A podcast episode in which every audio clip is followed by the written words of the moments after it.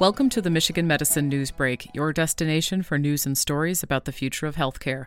Today, life threatening birth experiences among Medicaid enrollees vary widely by state, race, and ethnicity. A recent study found a threefold difference between the lowest rate of severe childbirth complications in Utah compared to the highest in Washington, D.C. Based on findings from the study, researchers have found that the risk of life threatening maternal complications from childbirth may be higher depending on where you live. For Medicaid enrollees in Utah, the rate of, quote, near miss instances that could have led to the death of a birthing person during pregnancy or delivery was the lowest in the entire United States, occurring among 80 per 10,000 live births. Meanwhile, on the other side of the country in Washington, D.C., the rate of such cases was nearly three times higher, 210 per 10,000 deliveries. The drivers of these unexpected maternal outcomes, referred to as severe maternal morbidity, also varied by race and ethnicity, according to the research published in the Green Journal. Lead author Lindsay Admon, MD, an assistant professor of obstetrics and gynecology at the University of Michigan Medical School, and an obstetrician gynecologist at the University of Michigan von Voigtlander Women's Hospital, says that the findings suggest wide variation in rates and potential causes of severe maternal morbidity by state and by race and ethnicity across and within states, and that the data highlights states that have the greatest burden of severe maternal complications and may help guide and tailor interventions aimed at reducing morbidity among those at the highest risk. Researchers analyzed national data from 4.8 million live births among Medicaid enrollees with an average age of 27 between 2016 and 2018, tracking unanticipated outcomes resulting in significant short or long term health consequences within six weeks of delivery. Overall, 146 out of every 10,000 live births among Medicaid enrollees in the U.S. involved serious complications, according to the study. The findings come on the heels of alarming data from the CDC finding a sharp rise in maternal deaths during the COVID 19 pandemic. Medicaid finances slightly more than two in five births in the U.S., and a disproportionate number of births to individuals with the greatest risk of experiencing severe maternal complications and death, including Black and Indigenous populations,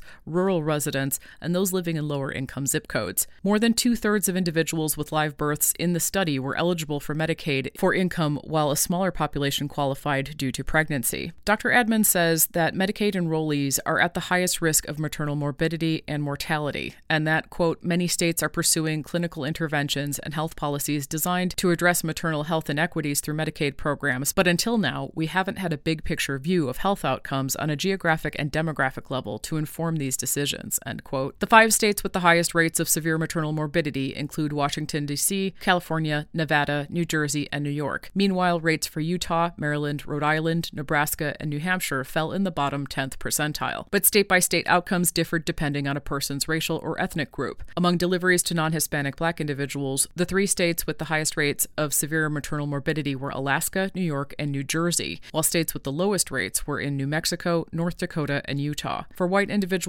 California, West Virginia, and South Carolina ranked highest for severe adverse maternal health outcomes, while the lowest rates were found in Utah, North Dakota, and Maine. So, what are the drivers of maternal morbidity? The study found that the leading factor linked with severe maternal morbidity among all Medicaid enrollees was eclampsia eclampsia, a rare but life threatening complication from high blood pressure during pregnancy that can cause seizures but conditions varied across states and by race and ethnicity within states. In Texas, for example, eclampsia was the top driver of potentially fatal maternal outcomes overall among people covered by Medicaid. However, non Hispanic black Texans experienced acute heart failure as the leading driver, and white Texans experienced sepsis as the leading driver of maternal health outcomes. Dr. Admon says that, quote, previous research suggests that pre existing chronic conditions like obesity, diabetes, and mental health conditions are linked to greater risk for adverse maternal health outcomes. She says, quote, we need to focus on interventions that improve the overall health of our reproductive age population and identify clinical, societal, and structural barriers that may prevent individuals from achieving optimal health before pregnancy, end quote. Since maternal morbidity is a relatively rare event, Dr. Admon adds, studying severe maternal morbidity to understand the near miss events that could have resulted in an in hospital maternal death